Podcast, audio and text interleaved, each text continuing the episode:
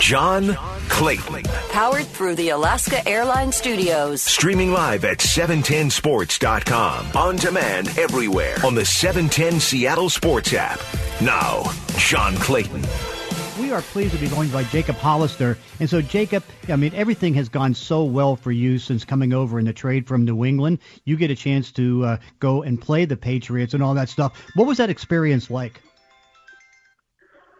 Oh yeah, it was a crazy experience. Out, you know, that was my first time, obviously switching teams, going from Boston to here. But um, at first, it was a whirlwind. I think the the part that I didn't realize is how quick everything happened because it was really, you know, two two hours from here, and I'm getting traded to leaving on the plane, and and so uh, you know, definitely missed missed a lot of my teammates there and, and friends that I made while I was there over the two years. But from the second I got here in Seattle, I've just loved it. Uh, love the organization, love the coaching staff, the players, and it's really just been an incredible experience. You know, one thing that's been in the back of my mind this entire off season and training camp is that I was I was thinking that maybe there was a chance that you know Bill Belichick would trade back for you, considering what's been going on there at tight end. Because I mean, you come here, you start off in the practice squad, you get on the roster, and you caught more passes com- compared to three tight ends that on the team that you left, and you, you have more catches than the three tight ends on the on the with on the Patriots last year. How unusual is that? Uh, yeah, I mean it's pretty wild. Obviously, I'm I'm never comparing too much to other teams, but um, it was obviously a huge blessing to just be able to make an impact last year and come over here and uh, get bumped up from the practice squad. And you know, a lot of that just has to do with being surrounded with uh, great players and coaching staff. So um, it was awesome. It was an awesome year. But I've never, I've definitely never thought about that scenario. Yeah, but that, that's the amazing part. It's like, I mean, here you had less games than the three tight ends that are were on the roster last year, and of course they've revamped uh-huh. everything. Ben Watson retired. I mean, you got Ryan Izzo and two rookies there right now, and so I always thought in the back of my mind, gee, is there a chance that Bill calls you back? Because as we talked about, and you told me last year in camp, it's like you got four, five, five speed in the forty. Yeah, definitely. Yeah, it's uh, it's one of those things. You know, you, you obviously never know what to expect in this business, but I'm ready for whatever. I love being here in Seattle, and um, we'll see. But but yeah, just uh, thankful to be here. What worked out so well for you when you got the chance to play and get the catches that you got? Sorry, what'd you say? What was what worked out for you so well uh, in the chance once you got on the field, got a chance to play a lot, and then be able to make a catch? I mean, what advanced in your game? Um, man, God's just been good in my life, and I feel like uh, you know the NFL in general is, is about opportunity, and uh, once you do get an opportunity to make the most of it. And so I think you know that first two years that I had, I did a lot of learning over in New England, and then um, a lot of learning here in my in my months that I spent here before training camp. Um, and then when I had the chance to go out and, and play and play a lot of snaps, then you know obviously making the most of it and you know, obviously a lot of that goes to, like I said, being surrounded with an incredible organization along with um, players, you know, making plays and, and obviously having one of the best quarterbacks in the league. So, um, you know, it's, it's been it's been awesome, and I've been surrounded by a lot of great people. What does Russell Wilson do to get the most out of the people that catch the ball and even yourself? What what does he do that's so good? Because it seems like he's able to elevate the play of just about anybody catching the ball when he throws it. Yeah, I mean that's exactly it. He's he's extremely extremely accurate, um, and you know that he's always going to make a play. So the play's never dead when when Russ is taking snaps. So you just know uh, that you're always going to have an opportunity to catch a ball, and you know that he's always going to make a play. So um, I think he he does such a good job of of getting every guy ready. Where it's it's not like he's just he's just spending time with the starting lineup and, and talking to those guys. He's talking to every single player on the team that may have an opportunity to play, whether that's practice squad or, or guys on the 53. So he does an incredible job uh, of doing extra meetings, spending time. I mean, the, the amount of time that he spends getting guys ready uh, is just you can't compare it to anything I've ever I've ever known. So um, yeah, it's like you said, he just does a great job of elevating guys around him. What thing did he do individually with you? Because one of the things that seemed like is that uh, he was able to get quick passes to you, particularly while you're on the uh-huh. run. What what did he do? Oh yeah, I think a big part of that is just having trust. So you know, you build that trust, uh, just seeing the field the same way. So when you and the quarterback, you know, you know, especially me being a former quarterback and you guys just being on the same page when it when it comes to uh, hot sights, uh, just feeling zones um, and voids in the defense. Um, when you're on the same page, that's just when magic happens, and, and you're able to you know find those voids and, and uh, get the ball out quick. So that's what we did a lot last year.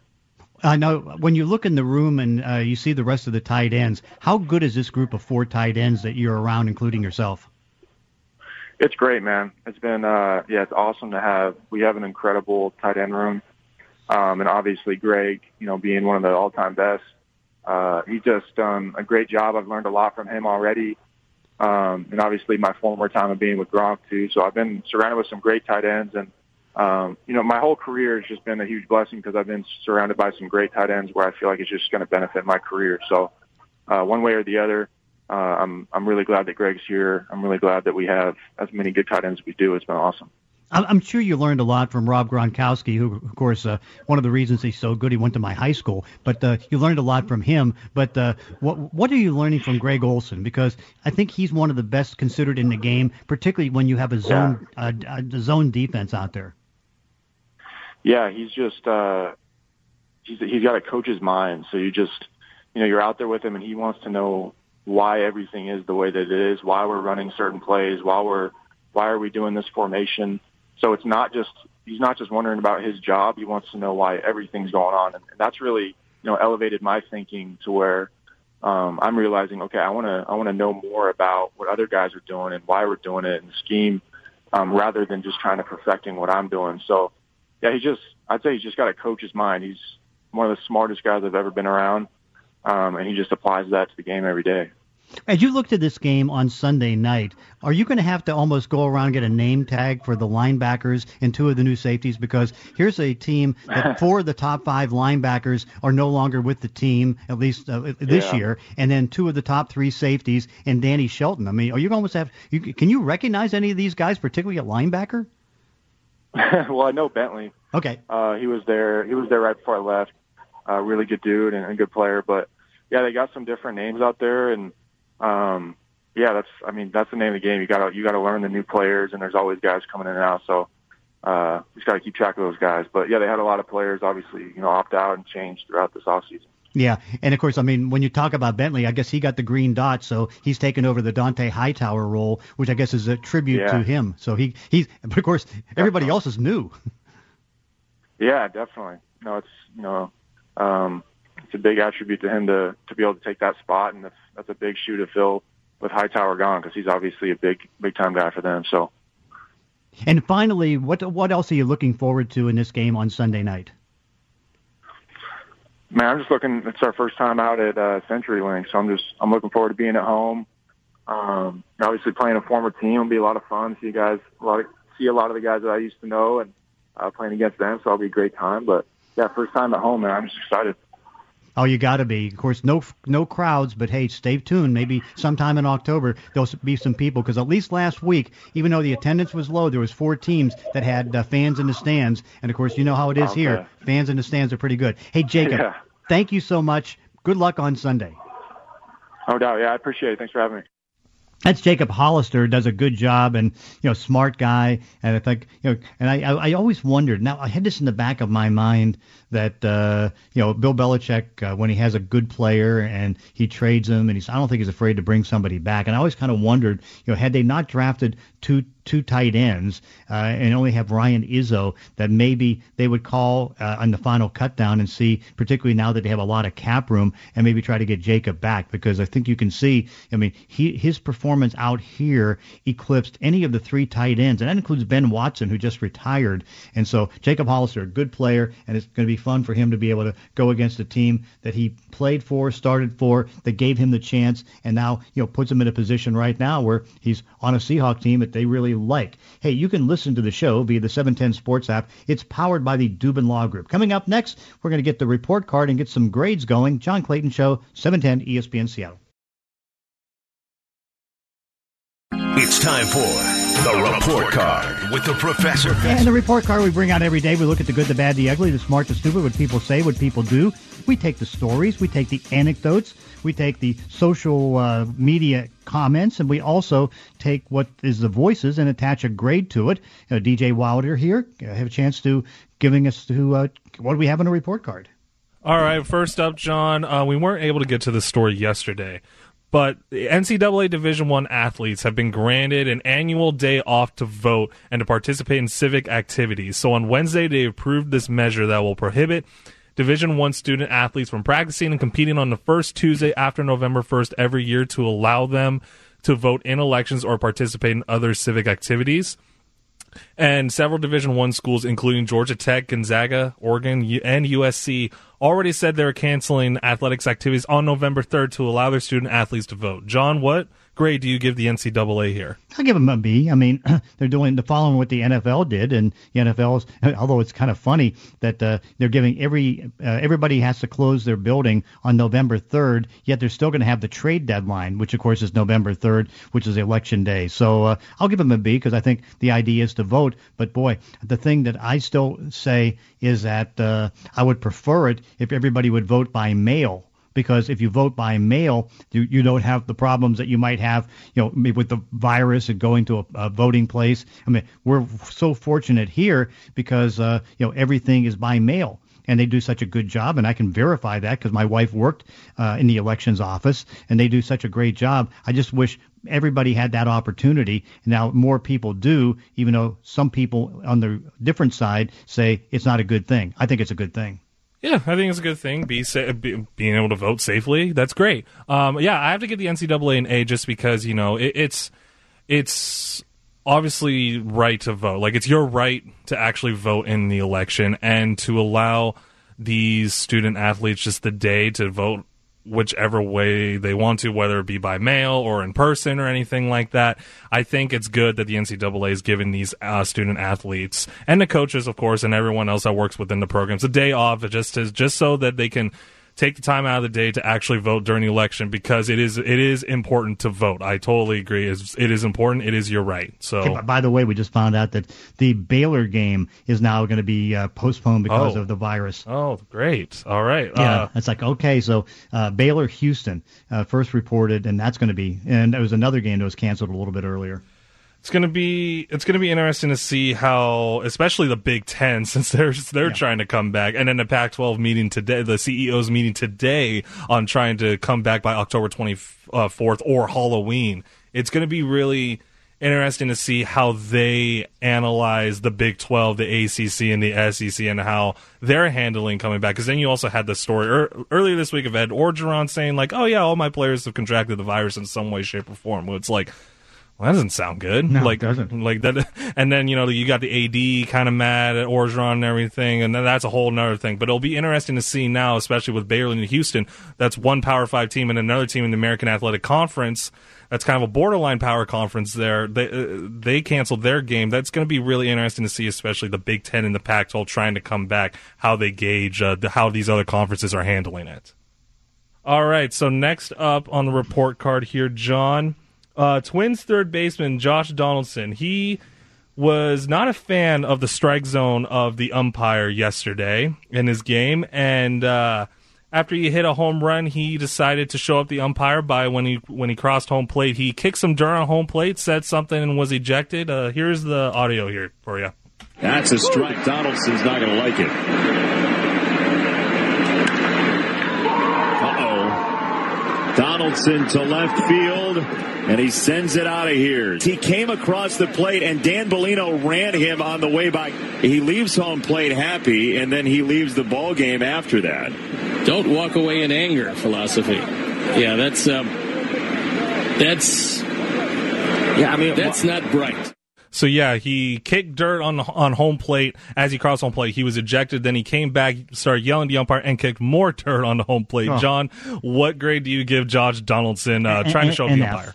just an absolute F. I mean, because that's inexcusable. And then come back the second time. I don't know what the standard uh, ejection uh, is going to get as far as a suspension, but I think in that case, if he's done it twice, he should double it. So if it's supposed to be, you know, a four-game suspension, it should be eight. But that's just losing your cool, unprofessional, and it's just not a good thing. Yeah, see, here's the thing. I am all about the players celebrating as long as they're not showing the pictures. Like if they, like they're humans, they're allowed to show emotions. That's in any sport. You know, football with the. I, I'm glad that they were able to add back the team celebrations as long as they're not trying to show up the other team. You know, baseball with the bat flips and everything, they're not trying to show up the other players. But when you're doing something like that, especially with an umpire, like I mean, you know you're going to get ejected. If you Right. say one word to the umpire about balls and strikes, you're going to get ejected. So, I mean, especially now when you kick Durham to home plate and you're yelling obscenities at him as you're leaving the batter's box, that's, I mean, yeah, I got to give Josh Donaldson an F. Usually I'm all for players showing emotion and everything, but not, not in this context, that's for sure. Yeah, I know, crazy. All right, so uh, this is a story following a story that we talked about yesterday, John, with Tiki Barber saying Saquon Barkley is not an every down running back. Well, Saquon Barkley kind of took the high road here um, in his uh, in, uh, presser, presser yesterday. obviously Tiki's a legend. Um, did a lot of great things for for this franchise. Um, so you know, I'm not gonna look at it as disrespect. I'm gonna look at it as a challenge. And um, but same thing with him. Um, like everyone else, really don't care about outside opinions. I'm really only focused about the pins in this in this building, um, and try to come work every single day and get better. Saquon could have easily taken the low road there and really talked trash about Tiki Barber, but it seems like he took the high road there. John, what's your grade? Yeah, I'll give him a I'll give him a, an A because I think he was very professional about it. I think it was a, a you know again I, I gave a good grade to uh, Tiki because again it's like he points something out, but again I still think there's a little bit of a selfishness there that Tiki has that uh, you know he that that he came in there. So I, I'm going to give him I'll give him an, an A for being professional. Definitely, I'll give him an A too because, like I said again, especially for a younger player, and it probably didn't feel great to be called out by a Giants legend, Tiki Barber especially, and um, the, for him taking the high road there, I have, I already really like Saquon Barkley. I have a lot of respect, and that respect has increased for him after taking the high road there. It's interesting though, John, when you look at the Giants, just. I know he had a really good rookie year. He was hurt last year. He didn't. Oh, he didn't have a good opening game. Does he need to be on another team to really like have his abilities utilized to the fullest? Maybe. I mean, you know, I, I, let's put it this way: Joe Judge did a, hor- a horrible job of not adjusting as the game was going on to all the blitzes and all that stuff. That was pretty bad. But uh, no, I think that uh, you know, you you see, it's like a you know, how did that work for uh, Odell Beckham Jr.? I mean, didn't necessarily work there in being able to get better. Very true. All right, so the last story we got here, John. Uh, Baker Mayfield and the Browns yesterday won, um, beat the Bengals on Thursday Night Football, and usually Baker Mayfield would take this time to really talk back to all the all of his um, critics and his haters. And Michael Irvin was trying to bait him to do that on the Thursday Night Football post game last night, and uh, I think Baker Mayfield as well as Saquon, Saquon Barkley took the high road here. Let's take a listen. Hey Baker, man. Okay, listen. You know I love you, and I appreciate this, this, this more mature, clean, stern, and directed you. But a lot of people counted you out after week one, and they were ready to get rid of get rid of everything, man. You can you do you want this opportunity to get back at them right now and just tell them, slow down, you still here? No, uh, I I don't need to chirp back, uh, but there's one thing in the Mayfield household is we don't forget. So that's it's a duly noted. See, he even still says, "Well, it's been duly noted." Like Yeah, you know, yeah. he still got a little He bit. still of don't an- get it. Uh, yeah, He doesn't get it. yeah. So I mean, like, I I really liked um, his interview. I think he did it during the Super Bowl, and he seemed very mature. He was taking all all the blame for the Browns' struggles through the first two seasons, especially last season. Um, but I, I- he he started out good, but so what grade do you give him, John? Uh, I'm going to give him a D because again, you know, it's like okay, when things are going okay and you pull out a victory, then you have to have that memory that people are saying bad things about you. It's just let it go. I mean, you know, you can. He deserved the bad things because he was terrible last year. The team was terrible last year. They started out terrible last week, and just because you had an okay game, and again, remember they didn't win the game. They won the game in part because Baker did well, but they won it more because Nick Chubb uh, ran the ball so well. Same thing with Kareem Hunt, and the Bengal defense was so bad. And so it's like, okay, don't be, uh, you know, again, thinking through this because again, last year he was all talk and not enough action. You want the action, and so far you've only had it against a team that you were expected to beat. So again, I'm gonna I'm gonna give him a D. Which, by the way, I feel like last year they didn't even beat the teams that they were expected yeah. to beat. So it's weirdly a good first step in the right direction. I have to give him a C just because, yeah, like I I do think I know the comment didn't seem like he's more mature, but it does seem like he has learned from his mistakes. And I think with how Stefanski's really running the offense with this kind of run first offense because they have two really good running backs, and to really let Baker do good, good in play action. Last night he was five of six for 84 yards and a touchdown play action, and that's what he's always excelled at. And so I think I hope that he has success in the play action, and I hope he can just continue to be mature. But right now, I have to give him a C, and that's all the time uh, we got for grades. Okay, remember that the Seahawks will t- take on the Patriots this Sunday at 7:10, uh, and of course uh, that game will be heard on the Mariners, so you can hear the game on 770 uh, KTTH, and that game will be in its entirety. Coming up next, we're going to go into Vizzy Hard Seltzer text line and take your text questions.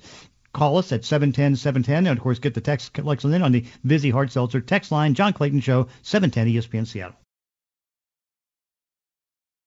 It's John Clayton. Powered through the Alaska Airlines studio. Two hours every day, 10 to noon. Streaming live at 710sports.com. On demand on the 710 Seattle Sports app. It's time to go into Vizzy Hard Seltzer text line and take your text questions. You can text us at 710-710. So what do we have, DJ? All right, let's see here from the 206. Professor, what is your final score prediction for the Patriots and Seahawks game? Mm, I think it'd be something like maybe 24-17 Seattle. I think that uh, you know, it, but it may be one where the Patriots will have to try to bounce back in the second half and trail. But I think that it's not going to be a blowout. I mean, because again, you don't blow out Bill Belichick, and it's I think going to be a, a pretty decent game. You know, Cam Newton knows this team real well. He's lost eight, six out of eight games in the regular season against them. But I think the advantage goes to Seattle, and for Seattle to win, they need to score points in the first half and have the lead because with that running offense, it's still going to be hard for uh, a team like the Patriots to have a comeback. From the 425, John, do you think the Patriots will be more successful at stopping the Seahawks' run game or passing game? Well, I think they'd be more uh, successful in the passing game. We'll see about the run because, again, what you're looking at is that they got three of the better cover guys. You know, they got Devin McCourty. I mean, they got a defensive player of the year at cornerback and Stephon Gilmore. So that's where they're really gifted. But also, you're looking at a team that uh, you know lost four of its five top linebackers from last year, along with the fact they're so young at linebacker, and he also lost Danny Shelton, who was a good run stopper. So that's going to be the big difference, and that's why I think that uh, what you're looking at is that uh, they'll need to run the ball more, and I do think two tight end sets. In fact, I just looked this up. You know, last year the Seahawks ran uh, two tight ends 11% of the time, and this year in the first game they had 18 of the 58 plays that they had at two tight end. That's uh, three times the difference, and so I think that they're going to go a lot more tight end. From the 360, John, will Shaquill Griffin have a better week this week? Uh, yeah, I think so because again, he's not going against uh, Julio Jones. He's not going against uh, Curtis Ridley, and uh, you know they got a, it's a passing offense that really doesn't pass because again, it's a running offense, and so I, I think he's going to be fine. I think people were overly critical of him because again, you know they just had to play off and just try to you know not allow too many big plays, and the one play that you know it looked like he got beat on was one where Jamal Adams was able to make a mistake and cause that one. So no, I think he'll be fine. Yeah, it's kind of hard to look good against guys like Julio Jones, right? Yeah. It's, it's a little tough. Yeah. Uh. From the 509, are Pete Carroll and Bill Belichick first ballot Hall of Famers? Yes, I think so.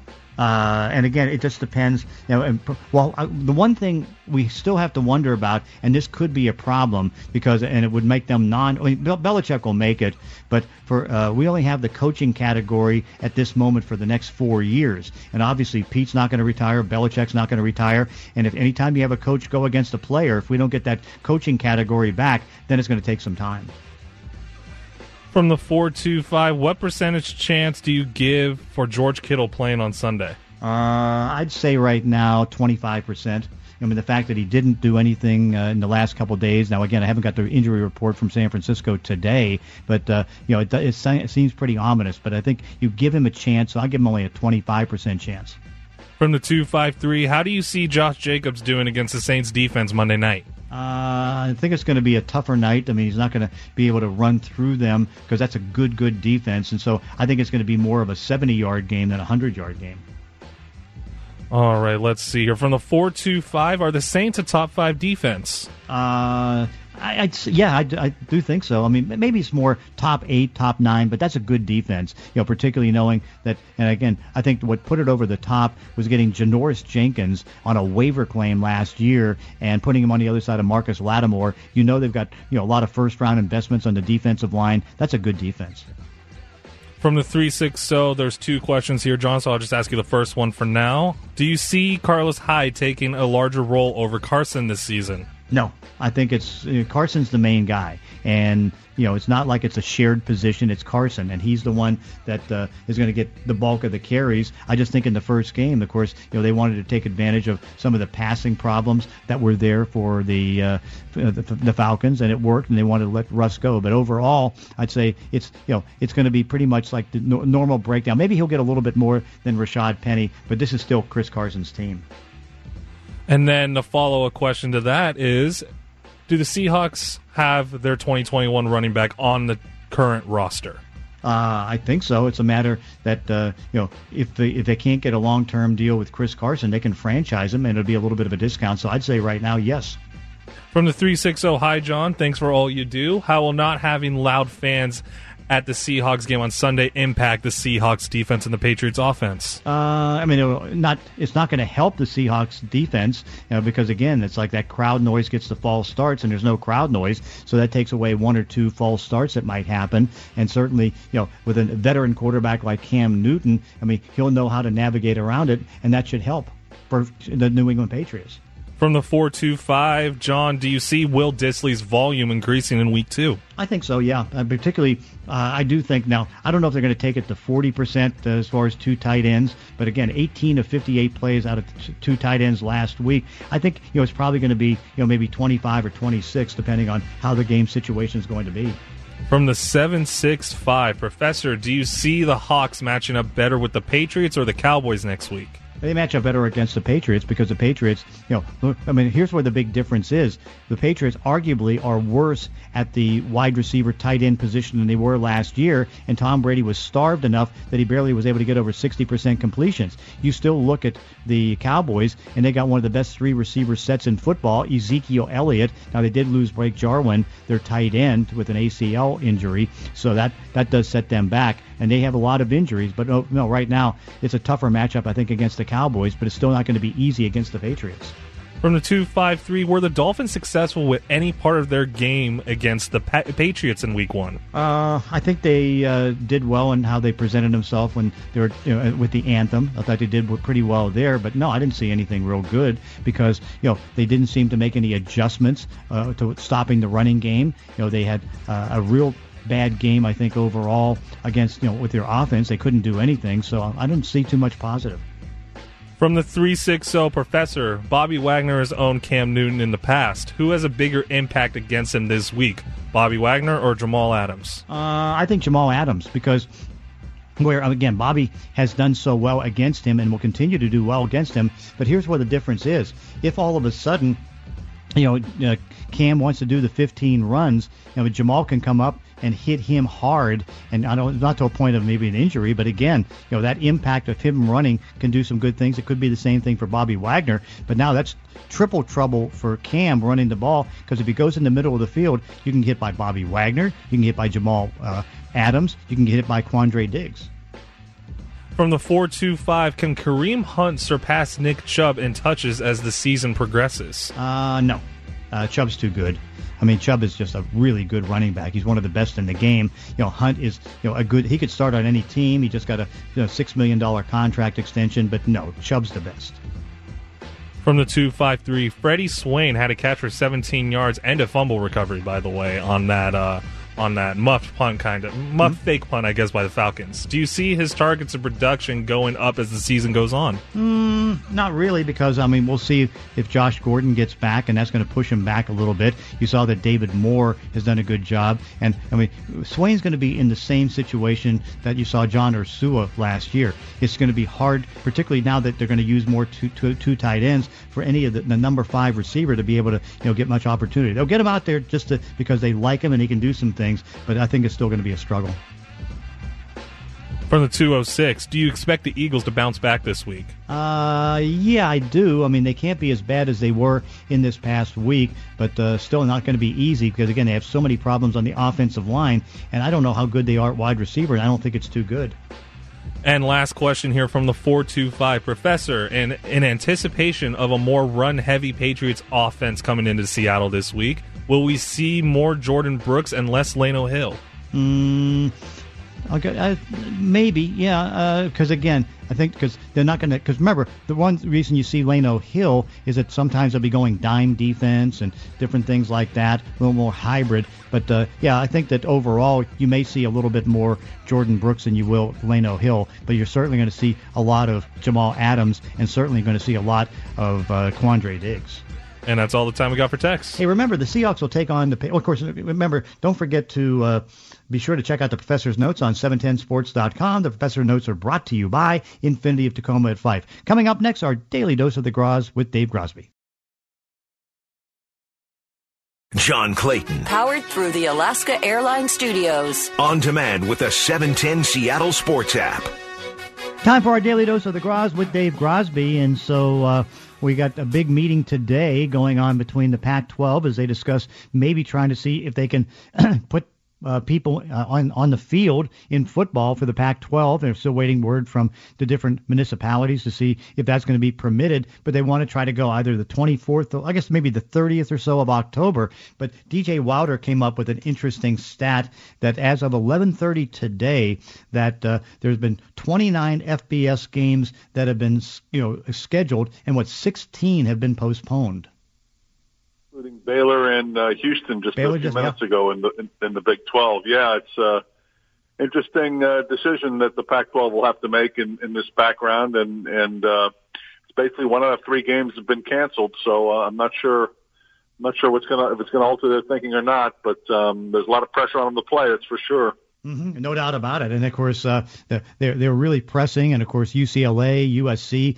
campaigning. But again, in the typical way, I guess you could say it is for the Pac-12. They're still a little bit behind because they may if they start the season and do it the way they want to do it. You know, it may, they may not be able to get a team into the the playoff rounds for the Very true, but they, you know, I mean, they gotta at least look like or, or pretend that they're uh, they're erring on the side of uh, of player health, and uh, you know, it's it's still, you know, for me, it's it's a tough thing in, in college because you're talking about uh, unpaid uh, unpaid athletes as opposed to professionals who are making money uh, and and taking that risk. It's just uh, it's not quite the same thing for me, but we'll see what they decide. Yeah, but that's that's a that's the fascinating thing about all this is that uh, you know I think the thing that put it over the top, and that's where there's I'm skeptical of the thinking and way things are. You know, they were the only ones, the Pac-12 and the Big uh, and the Big Ten, that talked about the heart problems that were there for anybody as a player or even a person that can get the virus. I mean, they kept on mentioning that, and that just threw them to a point where we're not going to go out there and do anything, and we're not going to play football. And now they just throw that out the window. I mean, what changed? And again, I never heard of the heart issue uh, until they brought it up. Well, I mean, it's out there, John, because no one really knows what the what the net result of this in, in the long term is, and, and its impact is beyond beyond the initial uh, infection. So it's um, you know that they and others have brought that up. There have been other questions about what is and what isn't uh, likely to happen to you after you contract it. The fact of the matter is, colleges are what we thought they would be. They they become breeding grounds for it. There are hundreds, in some cases, thousands of new cases that have developed at universities, and um, you know it's gonna it's gonna ramp up as you know we're getting to the point where uh, the Labor Day numbers should start checking in. We've noticed in the last two days, overall cases have gone up uh, in in the U.S. In fact, worldwide, although that's got nothing to do with the U.S. holidays and and whatnot. So. Uh, it's uh, it's still a it's still a very volatile landscape. I'll say that much. Oh yeah, no doubt about that. And uh, you know, you just don't know. It's like, uh, uh, have you watched much college football so far? I have not. I don't know if you have. I, I I've I've not watched a whole lot. I've been, uh, you know, it's been fun to watch the, the postseason uh, baseball, basketball, and and and football, and then uh, seeing baseball play basically just a stretch drive season along with the NFL. I haven't watched much college, to tell you the truth. Yeah, you're going to watch any this weekend? Uh, this weekend's going to be filled with, with, with the NFL and with, uh, you know, you got the Stanley Cup final set and, and you've got two very interesting series in the NBA, uh, with uh, Denver going, uh, I think that series starts today, as a matter of fact, you know, with the Lakers and then Miami took another game from Boston yesterday. So, you know, my interest is on the pros.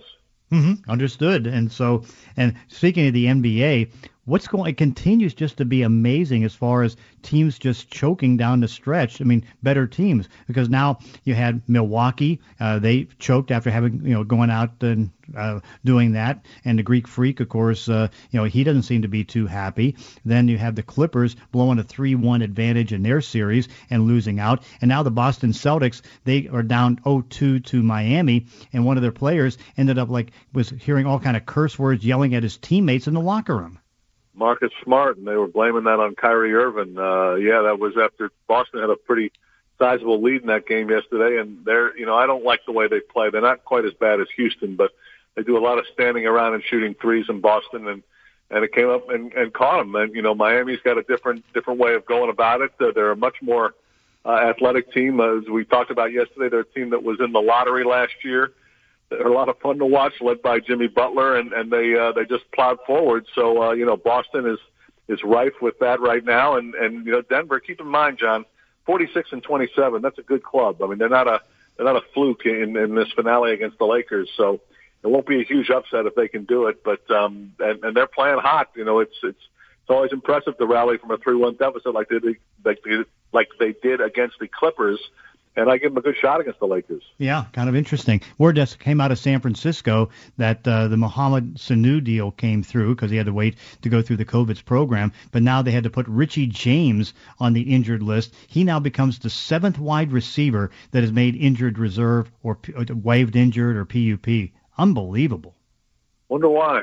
I don't know. I mean, yeah, it doesn't it doesn't it doesn't seem to make much sense in terms of of, of injuries that that you know that would be prevalent. Uh, although um, you knew they would be with with the with the just the, the difference in training camp and and guys trying to get used to it. It was really good insight to be able to watch what they were doing on on Hard Knocks and getting a sense of how different it was for teams. And it's not just different. I mean, if if teams had had you know a whole lot of time to prepare instead of just a couple of months, you know they they they'd have had their and and didn't have to worry about guys being separated and testing protocols they'd have had a, a much better plan in place. But you know, they had to kind of do it on the fly. Uh, they dropped the preseason games without much warning, and and uh, it's remarkable. Uh, two two aspects. A, the, the the games have been played very very well, and injuries, even though there've been there've been some, have not been as bad as they could have been yet. Do you think that there's a chance that uh, the 49ers, with the injuries at wide receiver and cornerback, could lose one of these next two games uh, against either the Jets or the Giants? Doesn't seem likely, John. Yeah, agreed. I mean, Particularly the Jets. I, I understand how shorthanded they are, but they've still got a lot of talent. They've still got a lot of ability. They've still got a pretty good defense, um, even with Sherman out too on that on that defense. But you know, the Giants and the Jets seem just terrible. Although you know, any given Sunday is the NFL's mantra, and and, and uh, we've seen that. We saw that certainly happen in Week One. So it's possible, but uh, I wouldn't I wouldn't go to the bank on it. No. What's your thoughts on the Seahawk game coming up against the Patriots? Just fascinating, absolutely fascinating. Um, you know, from from the one hand, you know, you've got the, the best defense in the NFL last year, a defense with a great back line. It seems unlikely that the Seahawks strategy would be the same to to have the run pass ratio the way it was uh, so, so favoring the pass against the Patriot defense that that that that that's so tough against the pass. You know, on the other hand, you've got uh, a completely different look on offense, completely different look. I mean, you you know, you throw away 15, 16 years of, uh, even more than that of, of tape on what the Patriots do on the offense because they don't do it anymore. None of it. You know, Bill Belichick has put in an entirely new system with Cam Newton. I think that they're going to try and control the ball. My, my feeling is this is going to be more of an, an old-fashioned t- style game. I think both teams are going to try and establish the run. Uh, I think uh, they both kind of have to. Uh, and certainly I think the Patriots are going to try and overpower the Seahawks with the run game. Um, uh, so I'm, I'm not saying I think it's going to be a low scoring game, but I think it's going to be a more physical, more run dominated game than, than uh, they played in week one. Uh, do you think Seattle wins? Uh, they got a great shot at it. I mean, they got a great shot at it. I, I guess you know the, the you know the the big X factor is is home field advantage, which is not the same thing, with the exception of just you know the difference in traveling. It, it's not the same thing. It's going to be a strange feeling for veteran Seahawks players to be playing at home and, and have it have it be like uh, you know Russell Wilson described it as playing a minor league baseball game uh, last week in Atlanta when they played. Now that didn't stop them from playing well, but it will be a different feeling at home for sure. So you know without the home field advantage, I think it's a toss up. But um, uh, I, I you know I think the Seahawks uh, have got the momentum going and got what it takes to win it. Well, that sounds good. And what's on your agenda for the weekend? Be watching that, and and uh, thankfully, John, hopefully watching the skies clear and and uh, getting out and about again after just a, a rotten week, a bad yeah. week, bad air. Uh, oh, that's finally going away. It sounds like. Well, you hope you can get out there and do it and stay out of the rain, but then maybe Sunday take a walk before the game starts. And John, I'll be fine in the rain, man, as long as the air is better. There you go. That's our daily dose of the Groz with Dave Grosby. Dave, thank you, and we'll talk on Monday.